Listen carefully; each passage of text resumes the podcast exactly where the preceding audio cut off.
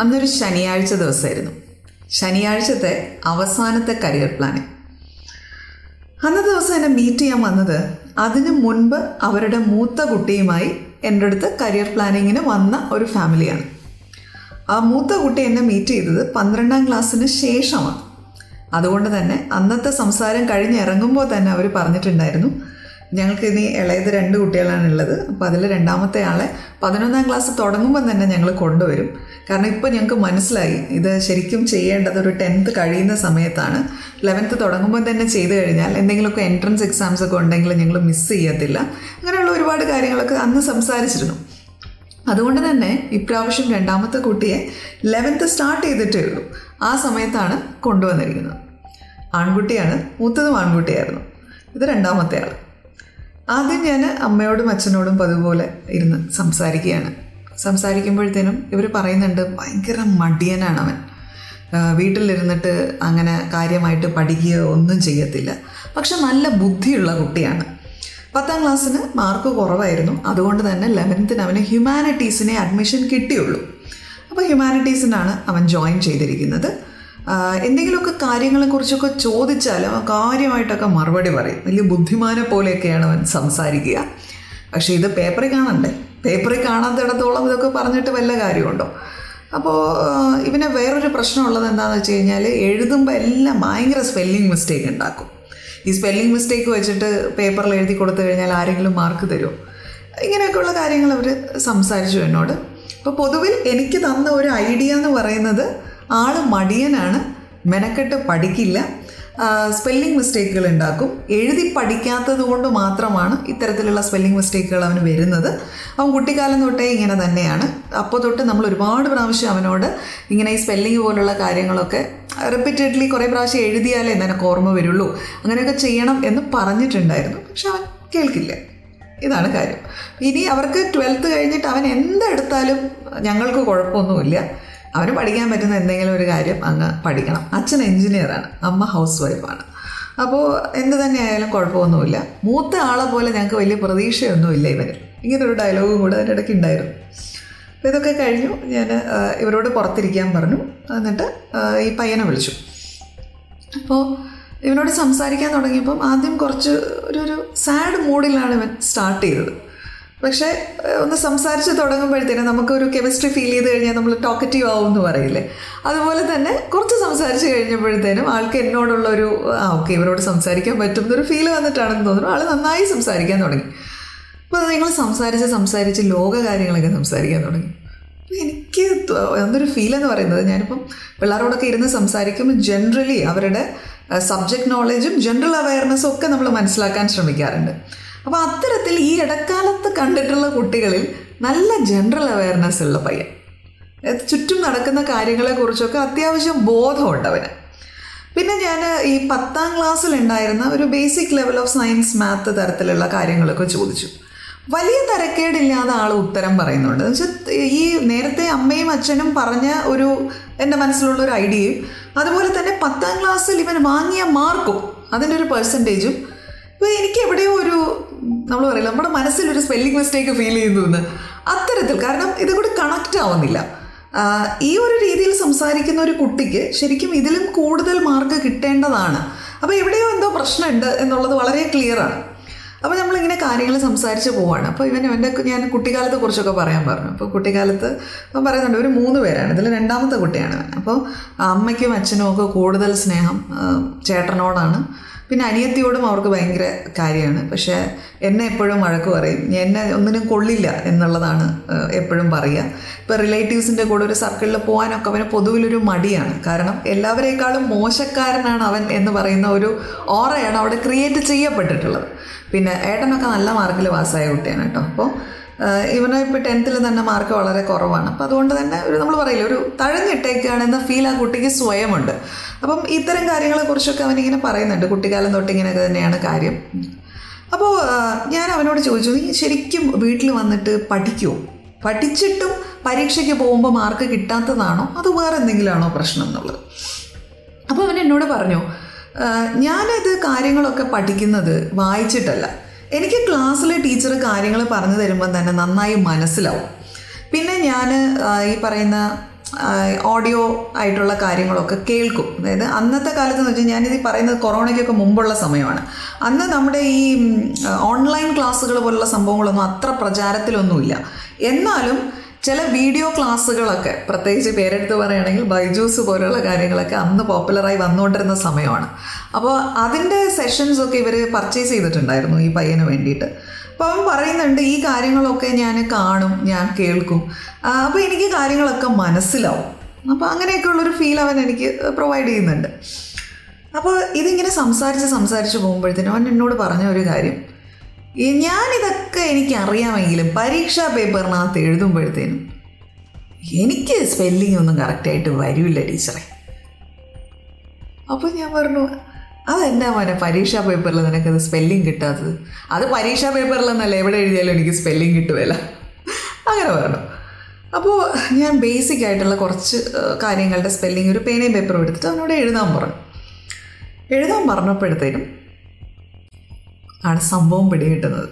സ്പെല്ലിങ്ങിൽ ഇവന് നേരത്തെ അമ്മയും അച്ഛനും പറഞ്ഞതിനേക്കാൾ ഭീകര പ്രശ്നങ്ങളുണ്ട്. ആൻഡ് ഇത് ഇന്നും ഇന്നലെയും ഒന്നും തുടങ്ങിയതല്ല.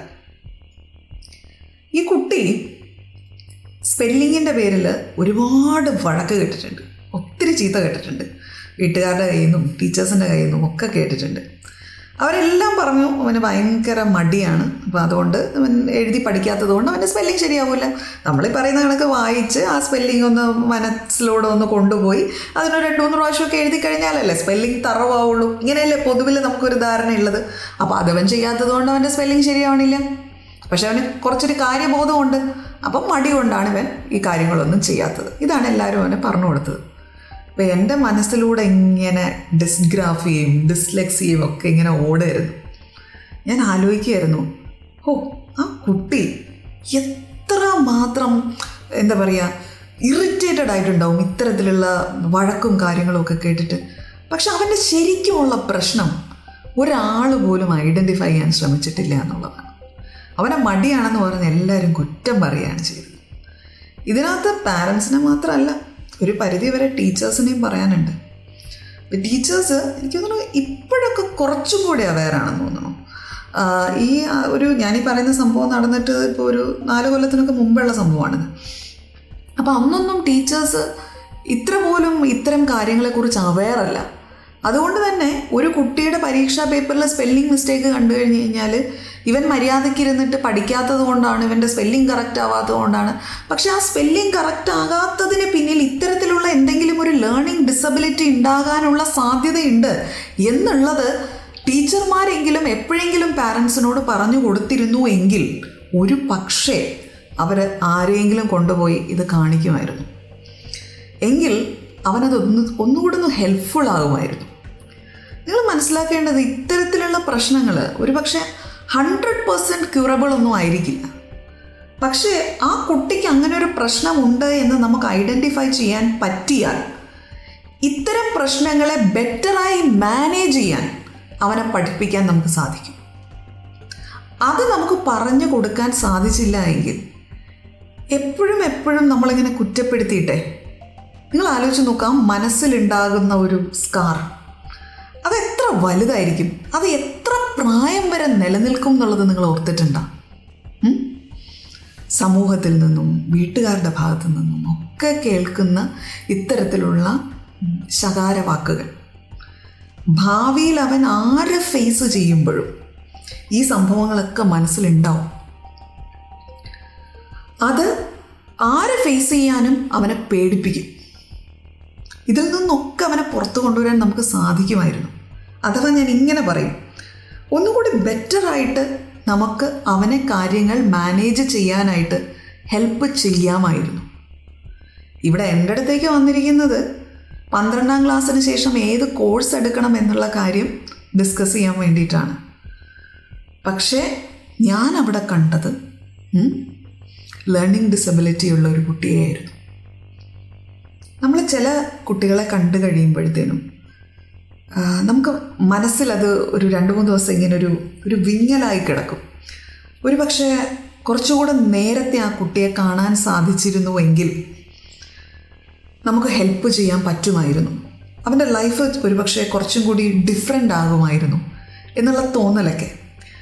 ഇവിടെ എന്നെപ്പോലൊരാളല്ല ശരിക്കും ആ റോൾ പ്ലേ ചെയ്യേണ്ടത്. കാരണം ഞാനൊരു ലേണിംഗ് ഡിസബിലിറ്റി എക്സ്പേർട്ട് അല്ല. പക്ഷേ ഇത്തരം പ്രശ്നങ്ങളെക്കുറിച്ച് കുറച്ചും കൂടി അറിവ് എനിക്കുണ്ട്. ഇത്തരം പ്രശ്നങ്ങളുണ്ട് എന്നുള്ള അറിവുണ്ട്. അതുകൊണ്ട് തന്നെ ഇത്തരം ഇഷ്യൂസ് കാണുമ്പോൾ ഇത് നിങ്ങൾ ഇങ്ങനെ ഒരാളെ പോയി മീറ്റ് ചെയ്യണമെന്ന് പറഞ്ഞു കൊടുക്കാൻ എനിക്ക് സാധിക്കും. അത്ര മാത്രമേ ഉള്ളൂ. ബട്ട് ഈ കേസിൽ നിന്നും ഞാൻ മനസ്സിലാക്കിയ ഒരു കാര്യം. ടീച്ചേഴ്സ് നിങ്ങൾ ദയവ് ചെയ്ത് ലേണിംഗ് ഡിസബിലിറ്റിയുമായി ബന്ധപ്പെട്ടിട്ടുള്ള എല്ലാ പ്രശ്നങ്ങളും ഓക്കെ അത് ഒറ്റ ഇഷ്യൂ മാത്രമല്ല വരുന്നത്.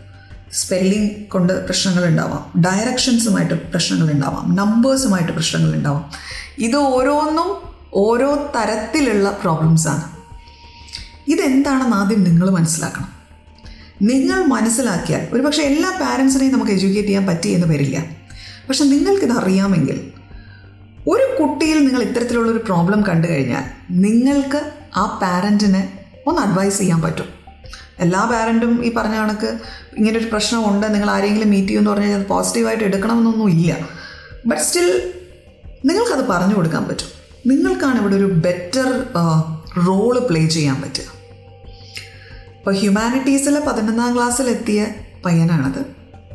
ആ നിൽക്കുന്ന അവസ്ഥയിൽ നിന്നുകൊണ്ട് ഞാൻ കരിയർ പ്ലാനിങ് നടത്തി. അവൻ ഏറ്റവും ബെറ്റർ ആയിട്ട് എന്ത് കോഴ്സാണ് ട്വൽത്ത് കഴിഞ്ഞ് എടുക്കാൻ പറ്റുക. അതിനുവേണ്ടി ഇപ്പം തൊട്ട് എന്തൊക്കെ കാര്യങ്ങൾ ചെയ്യാൻ പറ്റും എന്തൊക്കെ കാര്യങ്ങൾ അവൻ പ്രാക്ടീസ് ചെയ്യണം. ഈ കാര്യങ്ങളൊക്കെ ഞാൻ ഷെയർ ചെയ്തു. ഇന്നവൻ ഹാപ്പി ആയിട്ട് ഒരു കോഴ്സ് കംപ്ലീറ്റ് ചെയ്ത് കഴിഞ്ഞു. അവൻ ജോലിക്ക് ട്രൈ ചെയ്യാൻ എന്റെ ഡാം ഷുവർ എത്രയും പെട്ടെന്ന് തന്നെ അവൻ എവിടെയെങ്കിലും ഒരിടത്ത് കയറും. കാരണം നല്ല കമ്മ്യൂണിക്കേഷൻ സ്കില്ലൊക്കെ ഉള്ള ഒരു കുട്ടിയാണത്. അപ്പോൾ എവിടെയെങ്കിലും അവൻ കയറും അവന്റെ ലൈഫിൽ അവൻ സെറ്റിലായി പോകും. ബട്ട് കുട്ടിക്കാലത്ത് അവന്റെ മനസ്സിലുണ്ടായ ഒരുപാട് മുറിപ്പാടുകൾ. ഐ ഷുവർ അതിനിയും ഒരുപാട് പ്രായം അവന്റെ ഒപ്പം തന്നെ ഉണ്ടാകും നമുക്ക് ഇത്തരം പ്രശ്നങ്ങളുള്ള ഒരുപാട് പേരെ സേവ് ചെയ്യാൻ പറ്റും ഹെൽപ്പ് ചെയ്യാൻ പറ്റും ഗൈഡ് ചെയ്യാൻ പറ്റും. ബട്ട് അതിന് നമുക്ക് ആദ്യം അറിയണം ദാറ്റ് ഇങ്ങനെയുള്ള ഇഷ്യൂസ് ഉണ്ട് എന്ന്. മനസ്സിലാക്കാൻ ശ്രമിക്കണം നിങ്ങളെല്ലാവരും. ഇത്തരത്തിൽ ഞാൻ കണ്ട കരിയർ ലോകത്തെ മറ്റൊരനുഭവവുമായി ഇനിയൊരിക്കൽ വീണ്ടും കാണാം.